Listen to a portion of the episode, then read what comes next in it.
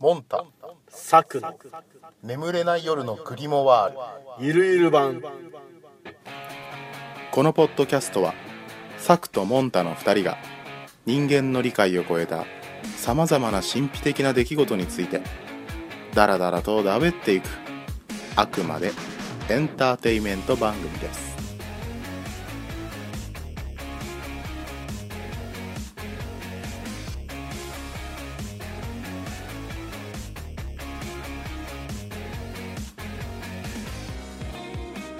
えーどうもこんにちはモンタですどうもこんにちはサクですまあ第2回この間悪魔の容姿なんでこんな姿になったかっていう理由の話を聞いたけど、今日はどんな話が聞けるんでしょうか、今日はねアダムとイブ楽園追放についてアダムとイブよリンゴ食べてあそうそうそう怒られた人たちねアダムスアップルですね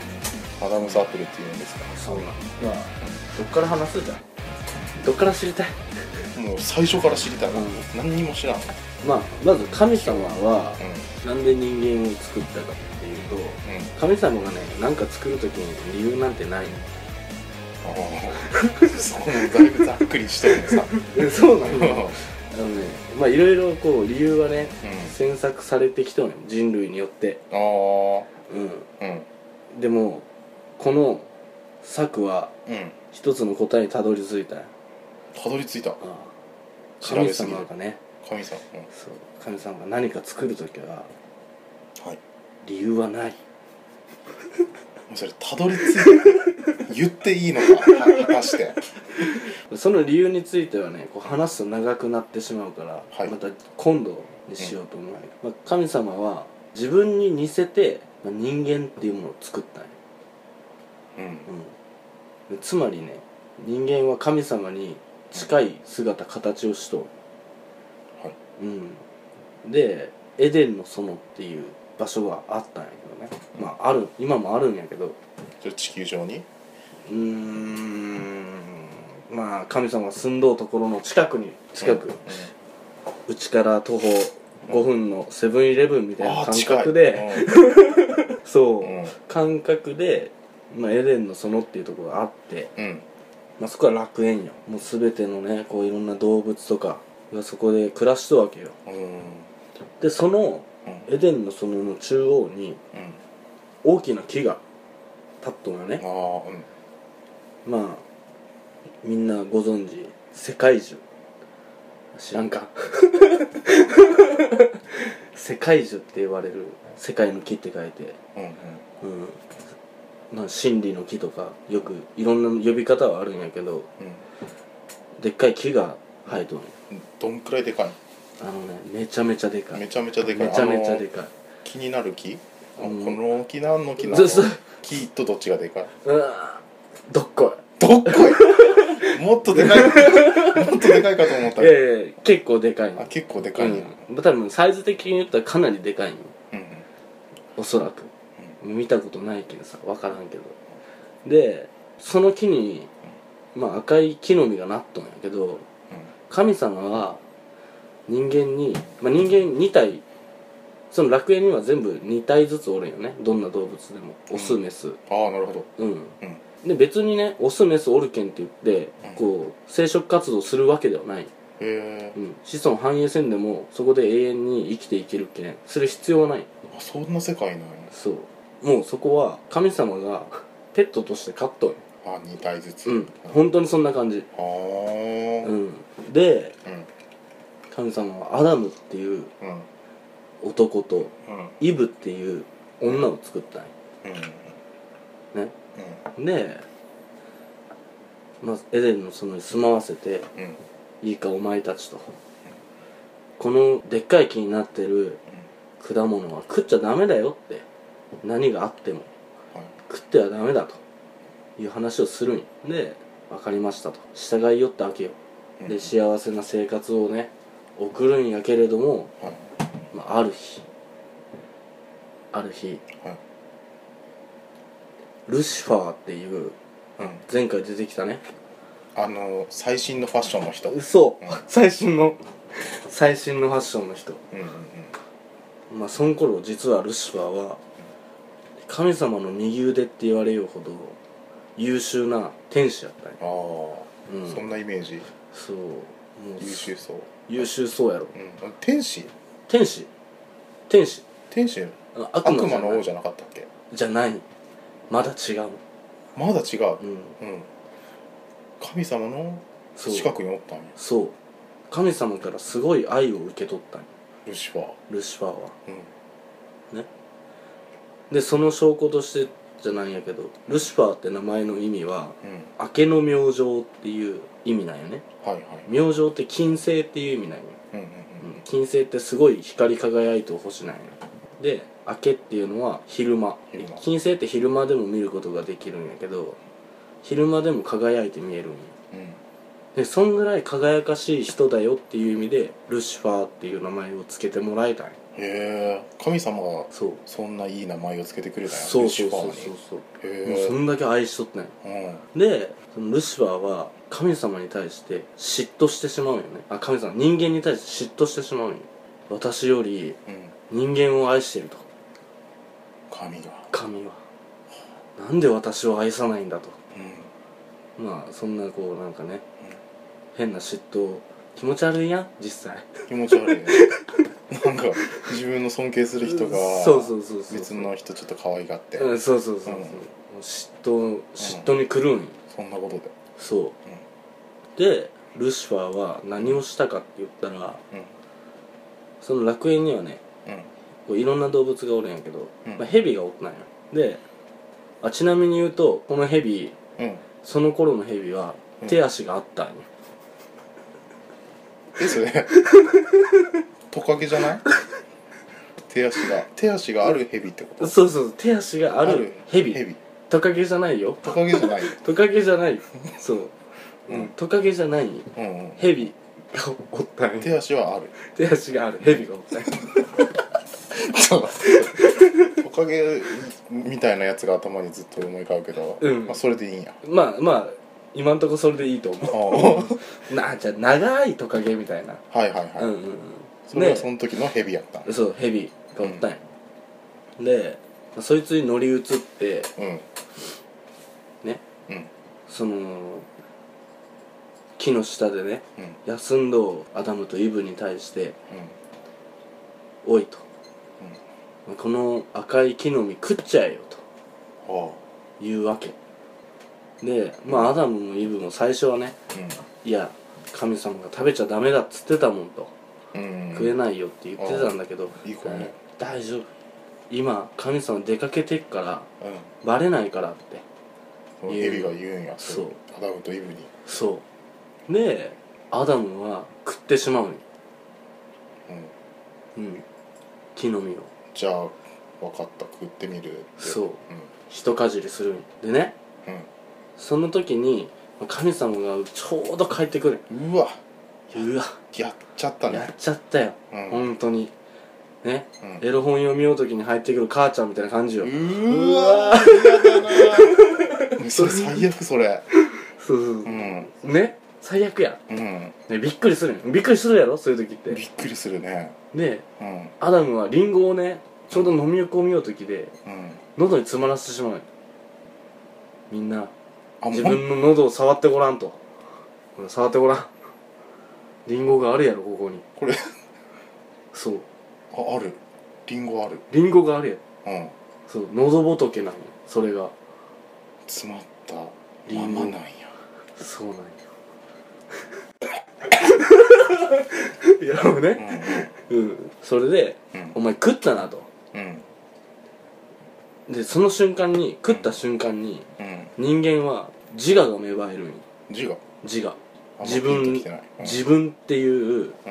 存在に気づくんよそれまでそんなのもない感じでこうそうそうそうふわふわ生きてふわふわ生きとったんようん、あ幸せだなみたいな、うん、たまりいなな何が幸せかは分からんけどう、んあ幸せみたいな感じで生きとったんよあ本当にでも幸せそうねそれってそう、うん何も考えんでいちげうんうんけど、自我が芽生えた瞬間にうん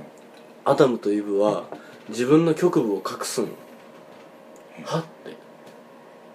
実はねこの食べた実っていうのうがん知識の実やったんよもう読んで字のごとく知識を得られる未来うんうんそれを食べるとはい自我が芽生えるよ知識がうん知識の実を食べることによって自我が芽生えてうんは他人を意識し始めるよあはあは恥ずかしいとあなるほどでもうそれに対して神様怒るんよね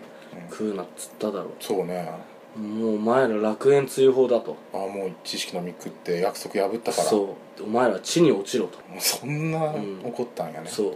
で落ちた先がん、この地球なんや、マジでうん、でねう神様それだけにとどまらんやったんやんうんまずうん女性にはうん出産という苦痛を与えたいへえそううん子孫を繁栄させるために出産してうんしなきゃいけないっていう苦痛を与えたい、めちゃくちゃ痛いって言うもんねうそうんうで男には何を与えたかっていうとうん仕事をしてうん金を儲けるっていうマジでそそれのせいうそうなんよ俺らが今働きようのはねうんマジアダムあいつあいつマジでそうなんうんよ、ムカついてきたな全てはね、うんアダムのせいなんよあいつは食ったそそううでなんですそうんでねうんうんまあ罰を受けるんだけどうんそのそそのかしたルシファーが乗り移った蛇まあルシファーはもちろん追放されるんよあその乗り移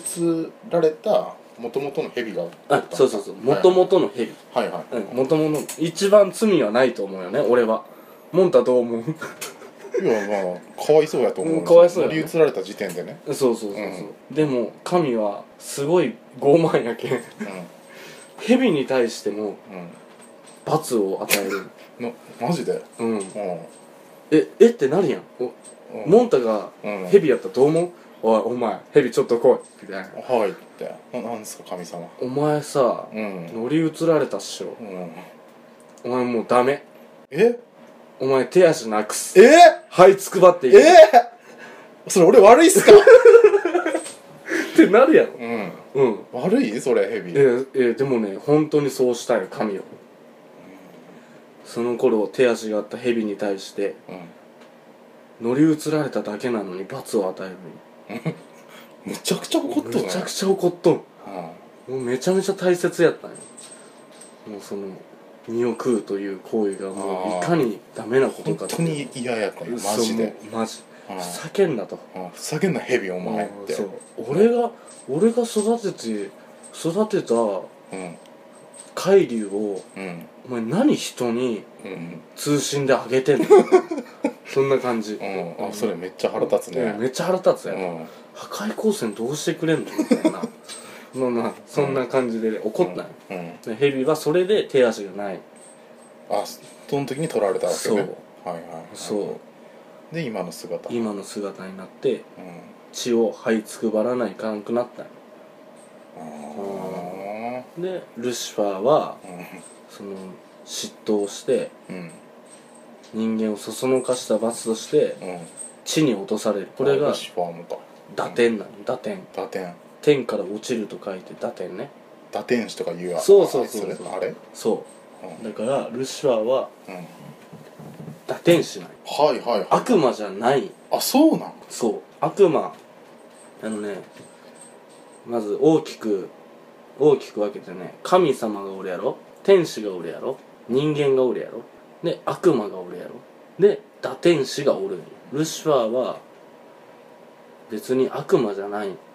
打天使なんよへえそこは区別されとんよちゃんと学問的にもねで、まあ、悪魔の王って言いよったやん前回も言ったねルシファー、まあ、悪魔の王、まあ、それはね間違いではないんやけどうんうん実はねルシファーが地に落ちる前もうん悪魔っていうのはいたんよでルシファーが地に落ちた神様の隣で働きよったんよすごい力を持っとるやつが地に落ちてきたんよ、そうかそうかうん、それは悪の王になるやろそんだけのパワーがあればそれでうんふざけんなと俺が悪いのかとルシファーもなるわけよあの傲慢な神めとお前が人間を愛したからだろうわうというこの嫉そ妬うねそういう性格ねそあう逆恨みよで神に対抗するために、まあ、その魔界の王になったはあめっちゃドラマチックなそうドラマチックなうんすごいやろ、すごうんまあ、そんな話なんやけどいうん今ので分かった分かったうんだから打天使かあいつはそうあいつは打天使ねうん天使がそのなんか神にうん怒らせた時に神様がそう「お前は天使じゃない」っつって地に落とすのかそうそうそうそれが打天うんで7つの大罪って知っとるなんだっけ暴食とかそうそうそう強欲とか強欲とか、うん嫉妬とかうん色欲とか、うんあれに分類されるやつらが全員天使なんよ元、あそうなのうん、打天使なんよ、みんなうんあそうなの罪を犯したうん天使たちうなんんうよ、んえ7つの大罪っていうのはその罪の名前じゃなくてユニット 名いや違うけどうんまあ簡単に言ったら7つの大罪っていうのは神様最初から設けとったんようんこれはもうやっちゃダメだよっていうはいはいはいでそれを犯してしまった天使たちはがそれを司ってしまったんよああーなるほどねわかるうんねえルシファーとかはうん嫉妬の罪あまあほん嫉妬っていうのも7つの一つそうそうそう一つなんよねはいまあまあいろいろ説はあるんやけど強欲とかうん強欲の罪とか傲慢な罪って分類されることもあるよルシファーってあー当てはまりそうなそうでもルシファーってそんだけ罪深いやつなんよどこにでも分類できるんよルシファーはなるほどうん暴食はベヒーモスとかベヒーモスって暴食なの暴食あいつ天使やったんあいつは天天の怪物やった天の怪物、うあん、うん、天界にいた怪物なんよあもうー何でもかんでも食い散らかすけん、うんあもうこいつダメと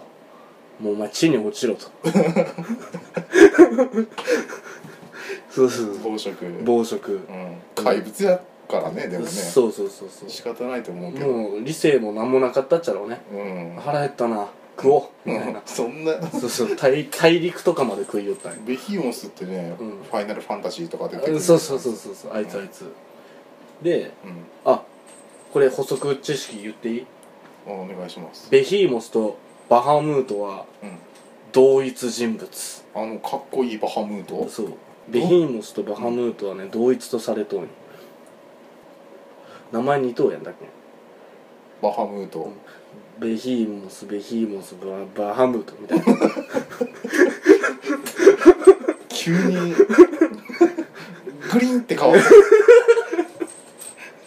えでもなんか2頭やんこうバベヒーモスバ行とうんベヒーモス魔行ああ確かにうんう、うんうん母音はねそうそうそ大う体そう同じ同じやろうんへベヒーモスとバハムートは同じとされとん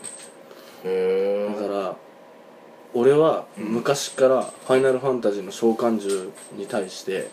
すごい違和感を持っとったんようんおななんでベヒーモスとバハムーと一緒に一緒なのに違う存在として描かれてるのかなって思って、バハムートうはんすごいねかっこよくそう、うん、召喚獣としてね、めちゃめちゃかっこいいベヒーモスがうん、すごい対局みたいな、うん、ブヒブヒ言ってブヒブヒ言って、ううん、ん、感じ嫌や、な感じよねうあんれね、まあ強いけどね、うん2匹ともまあそんな感じで何の話だったっけ7つの大罪あ7つの大罪ねまあそうなんよ打天使なんよ、うんまあ話は終わってしまったんやけどうん、うん、うんちょっとその7つの大罪のうんそれぞれの打天使の話もちょっといつか聞きたいなそうねその話も今度ねしようと思っと、多分ね、うん7つの大罪は、ういろんなゲームとかんうん漫画の題材になってきたあものあやけん、うん聞いたことある名前とかが多いと思うなんかブラッド・ピット主演のう「んセブンとかいう、あの、うんそうそうあれも7つの大罪のセブンでしそょあと鋼の錬金術師も7つの大罪やしね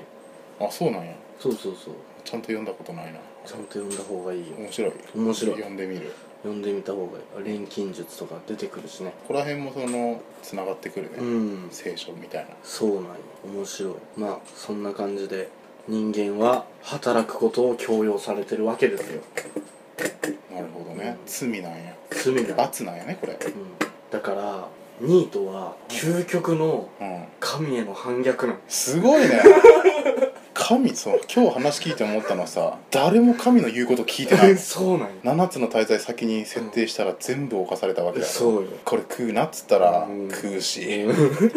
働けお前は食った代わりに働けって言ったら働かんやつ何人かおるし そうそうそうそう、うんいやきっとね、うんこの7つの滞在と、うんそのね働くっていう行為とねもうやっておけばねこう楽園に戻れることがあるかもしれないじゃあ頑張って働かないそうと、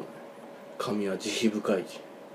うんうんやばいラやばいラジオみたいな